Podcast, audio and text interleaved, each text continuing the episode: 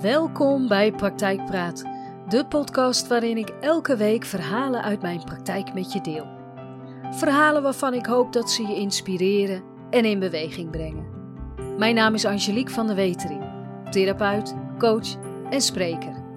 Mijn grote liefde heeft alles te maken met bewustzijn. Mensen bewust maken en in beweging brengen is mijn grote passie. Ik heb het allermooiste vak van de hele wereld en ik neem je dan ook graag mee in de verhalen uit de praktijk. Een leven leven zoals jij dat wilt. Jouw leven leven zoals jij dat wilt. Ik denk dat dat de enige manier is om je echt gelukkig te voelen. Veel van de hulpvragen die ik krijg hebben te maken met verantwoordelijkheid. We geven deze uit handen of we nemen deze uit handen. En bij beide kun je jezelf kwijtraken en je gevoel geven van machteloosheid. Wanneer je je verantwoordelijkheid uit handen geeft, zul je je in veel situaties machteloos voelen. Niet bij machten om er iets aan te doen of aan te veranderen. En wanneer je de verantwoordelijkheid van een ander neemt, zul je exact hetzelfde ervaren. Je zult je machteloos voelen en niet bij machten om er iets aan te doen. Wat logisch is, want je kunt onmogelijk oplossen wat niet van jou is. Je kunt niet de les voor een ander leren. En ik blijf het zeggen, wanneer je goed voor jezelf zorgt, hoeft een ander dat niet te doen. Zo eindigde ik de vorige podcast. In deze aflevering ga ik het onder andere hebben over verantwoordelijkheid. Een van de definities van verantwoordelijkheid is volgens de Nederlandse encyclopedie de zorg en toewijding die voor iets vereist zijn.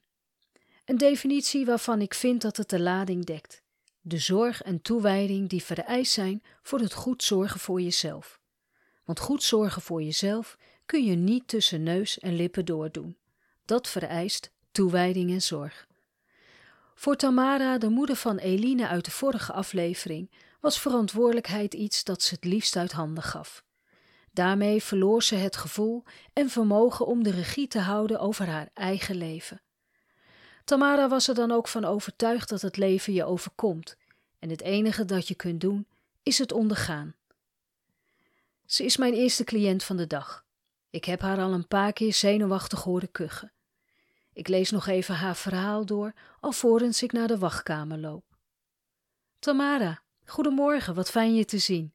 Loop je mee? En terwijl ik voor haar uitloop, is mijn brein al bezig met alle signalen die ik in de eerste paar seconden heb opgepikt.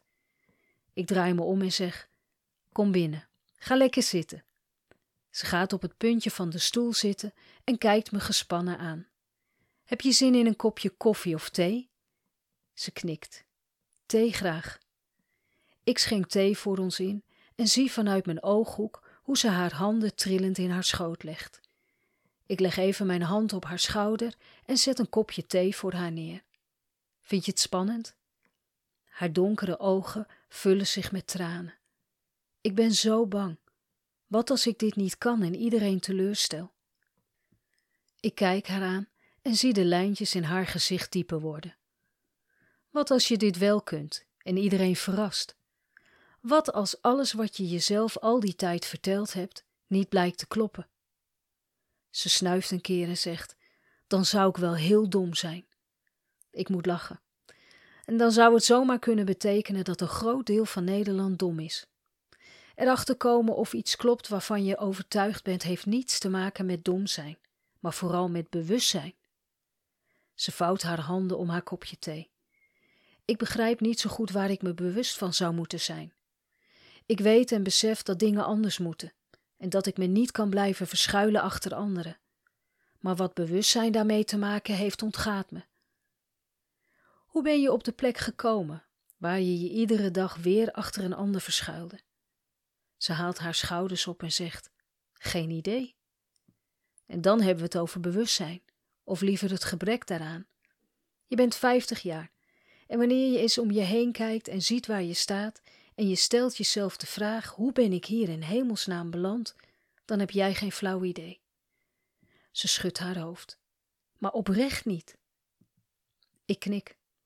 Dat betekent dat je al die tijd niet bewust bent geweest van wat je aan het doen was en waar het je zou brengen. Alleen dan kun je verbaasd om je heen kijken en je afvragen hoe je daar in hemelsnaam beland bent. Wat zie je wanneer je naar je leven kijkt? Haar gezicht krijgt een zorgelijke uitdrukking. Eenzaamheid, angst, frustratie, ja, dat is wat ik zie. En wat voel je? Ze blijft even stil en staart naar de grond. Wat voel je, Tamara? De knokkels van haar handen zijn wit. Boosheid. Ik ben boos. Waarom overkomt mij dit allemaal? Het overkomt je niet, Tamara. Het is het resultaat van je eigen denken en handelen. Deze opmerking triggert haar boosheid en onmacht. Nou, dank je wel. Je zegt hiermee dat het mijn eigen schuld is, terwijl ik er niets aan kan doen. Ik ben niet degene die is weggegaan. Als hij moeite gedaan had voor onze relatie, dan... Ze kijkt me met een boze blik aan. Jouw antwoord gaat over de verantwoordelijkheid bij de ander leggen. Wat heb jij eraan gedaan om jullie relatie gezond te houden? En dan ga ik even terug naar de mail waarin je vertelt over je dagelijkse angsten en onzekerheden en hoe jouw ex-partner keer op keer aangaf dat je iets moest gaan doen met je angst.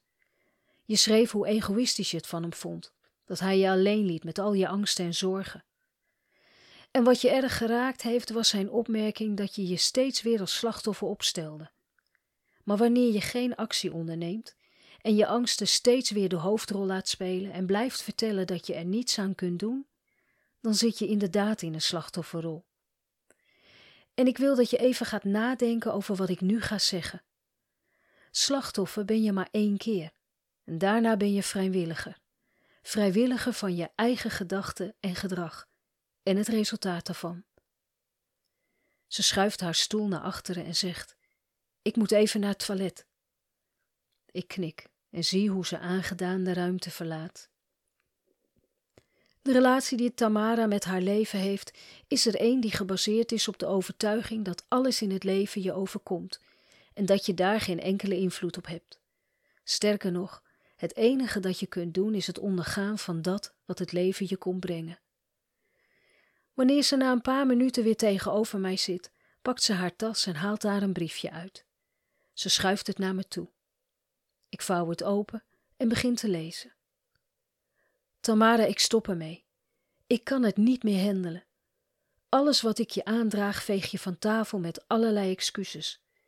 Ik kan het niet meer aanzien hoe jij van jezelf een emotionele en afhankelijke vrouw maakt. Je straalt niet meer. Al jaren niet meer. De oplossing voor jouw problemen ligt niet bij mij. En ik weet dat je mij een egoïst vindt, maar dat raakt me niet meer. Er is te veel gebeurd. Ik kijk op van het briefje en nog voor ik een reactie kan geven, zegt ze: Wat een egoïst niet. Hij geeft toe dat ik problemen heb en vervolgens laat hij mij er gewoon mee zitten. Ik zeg niets en ben benieuwd of dit iets met haar doet. Ze schuift haar stoel iets naar voren en zegt: En dan de manier waarop, met mijn beste vriendin. Alleen maar omdat zij er beter uitziet, het beter voor elkaar heeft. Hij gaat alleen maar voor het plaatje. Ik kijk haar aan en vraag me af of ze beseft wat ze hier eigenlijk mee zegt. En wat als dat uiterlijke plaatje gelijk is aan het innerlijke plaatje?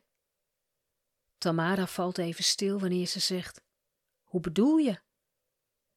Wat als ze van binnen ook mooi is en de boel voor elkaar heeft? Zeg je daarmee weer dat het mijn eigen schuld is?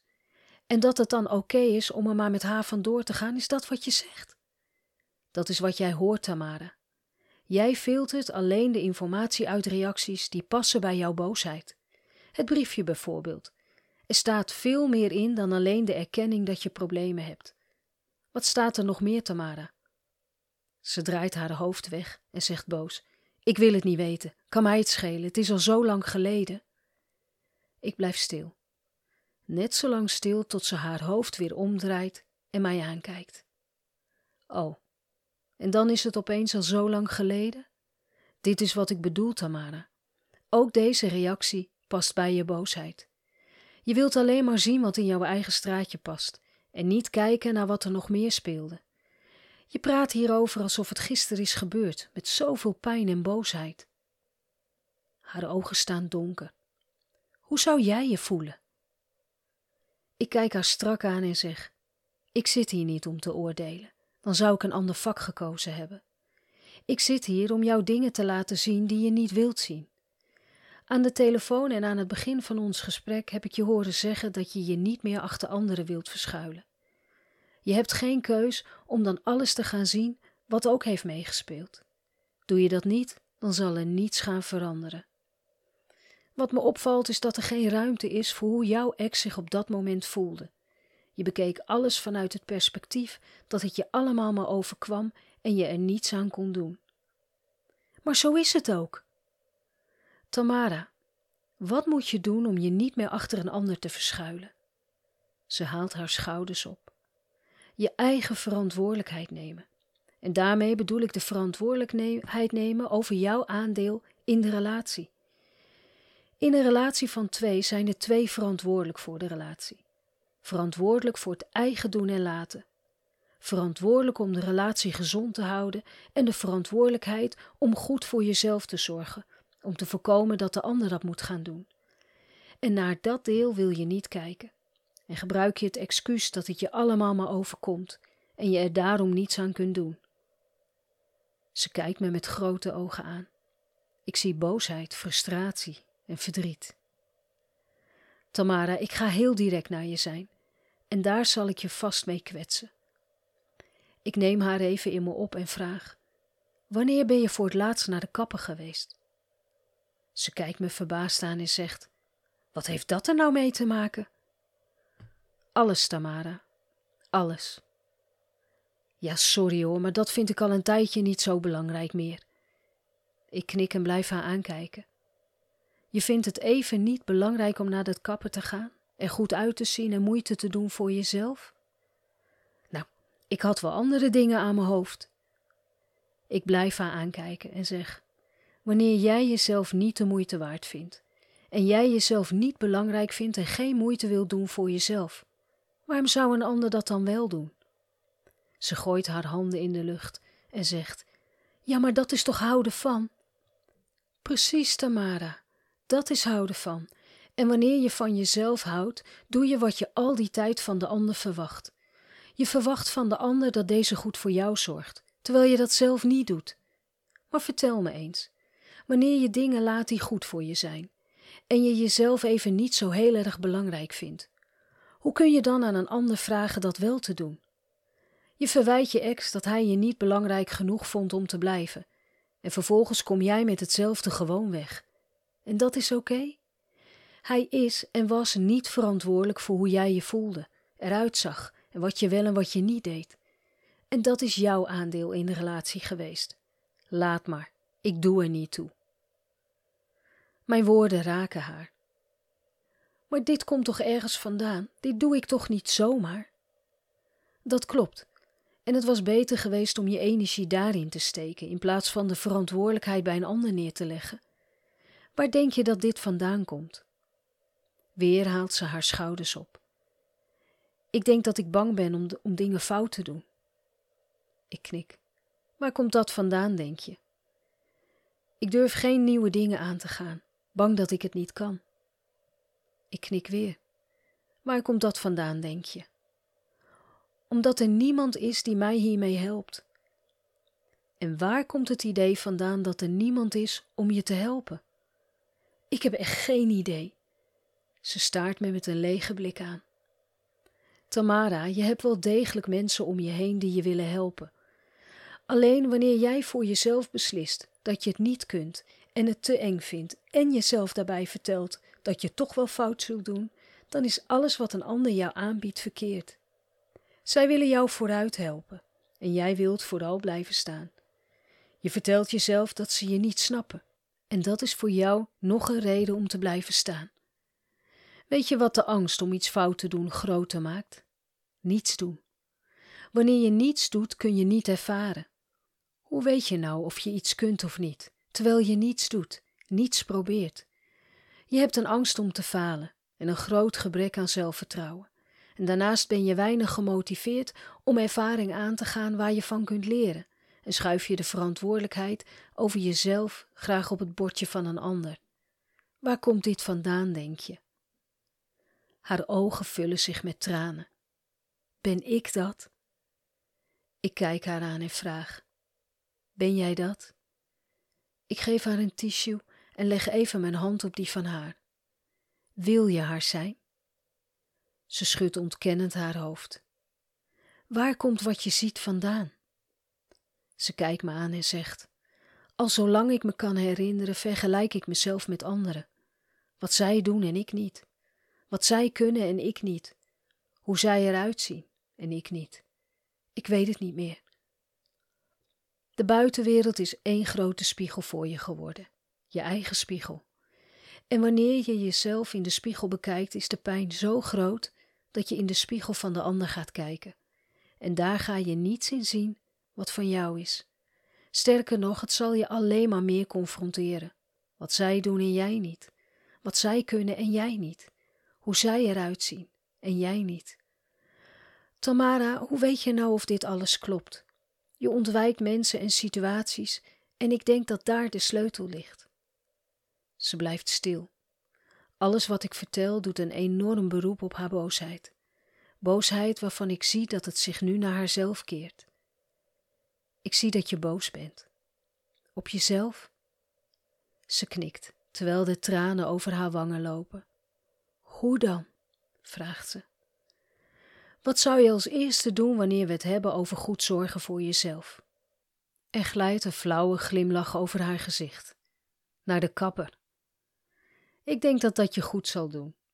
Hoe denk je dat je je voelt wanneer je in de spiegel kijkt en daar een goed verzorgde, knappe vrouw ziet staan? Ze snuift even en zegt, laat dat knappe maar weg. Maar ik kan me wel voorstellen dat ik me dan beter voel dan nu. Begrijp je waarom jezelf verzorgen, en dan bedoel ik niet alleen uiterlijk, maar ook innerlijk, zo belangrijk is? Ze knikt. Ik denk het wel. Haar ogen hebben een verdrietige blik. Wat gaat er nu door je heen, Tamara? Ik denk aan wat jij mij vroeg. Wat als het uiterlijke plaatje gelijk is aan het innerlijke plaatje? Ze begint hard te huilen.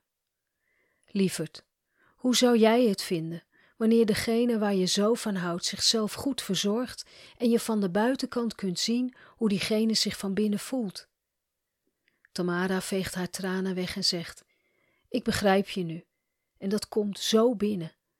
Ik heb mezelf nooit belangrijk gevonden. En dat maakte, denk ik, dat ik juist naar anderen ging kijken. Misschien ook wel om maar niet met mezelf bezig te hoeven zijn.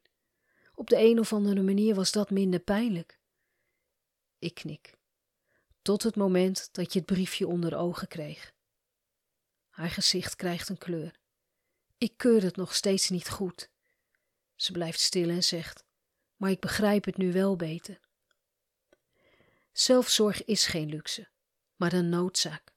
Het is de basis voor een gezond en gelukkig leven. Zorgen voor jezelf gaat niet alleen over uiterlijk.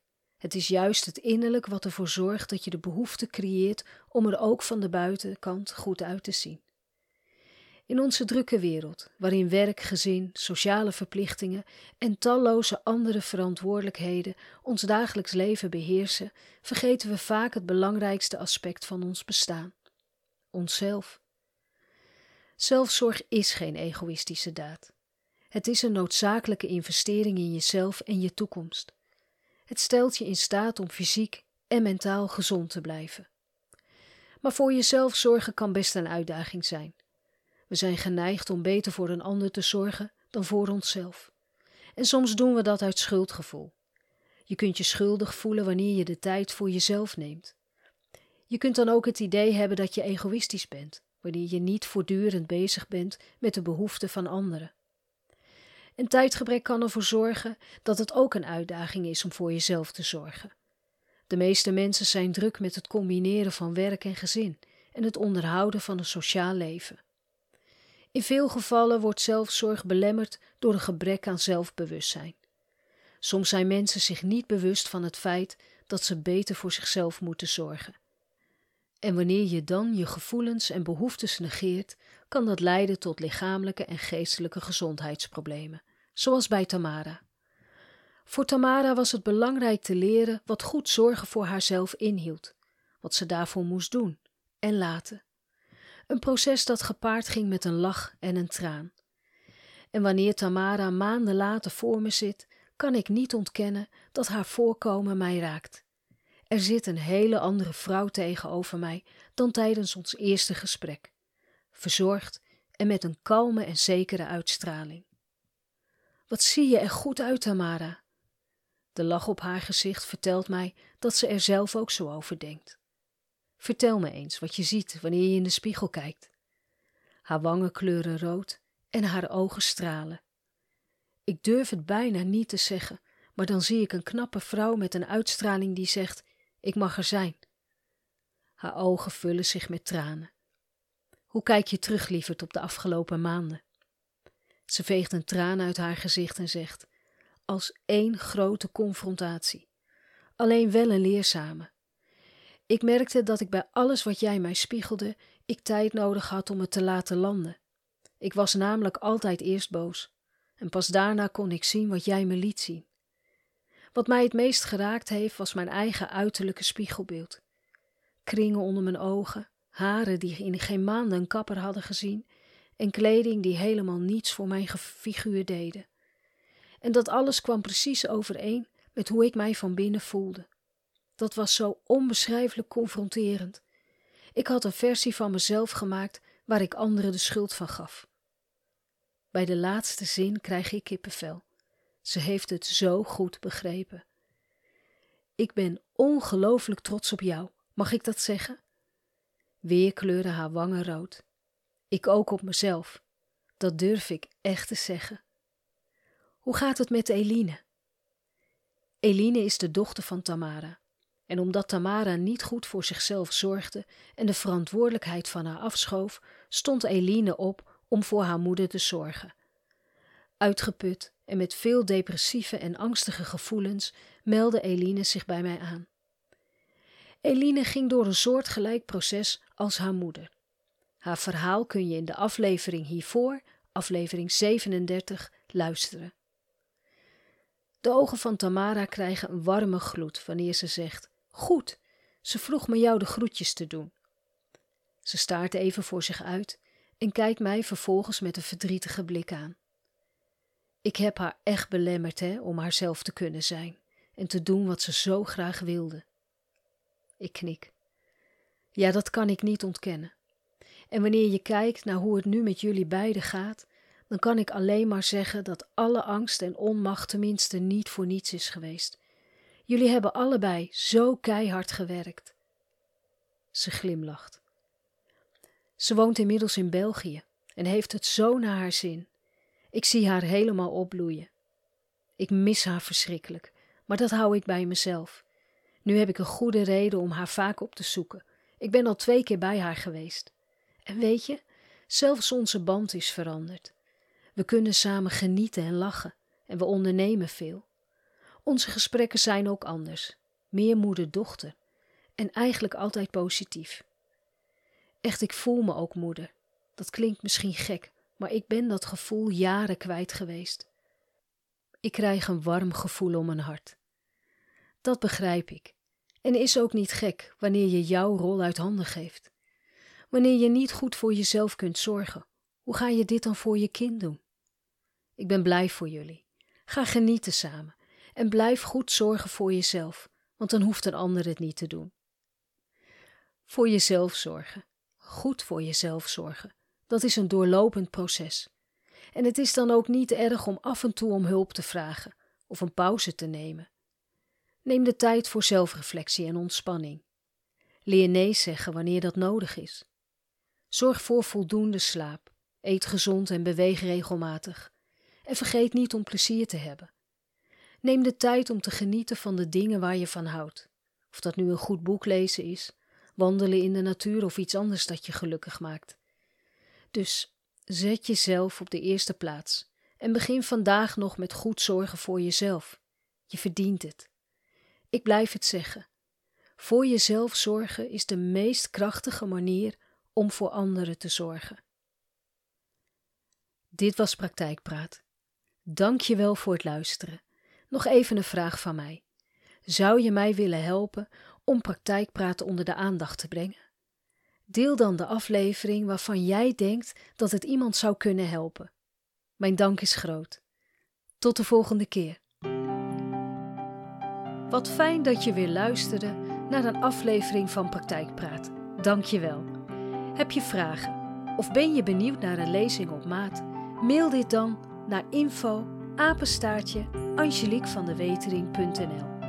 En wanneer je denkt dat deze podcast interessant zou kunnen zijn voor iemand die je kent, dan zou het super zijn wanneer je de podcastaflevering doorstuurt. Nog even een vraagje van mij. Vergeet niet te volgen. Dan mis je geen aflevering meer en help je mij om Praktijkpraat onder de aandacht te brengen. Nogmaals hartelijk dank voor het luisteren en heel graag tot de volgende keer.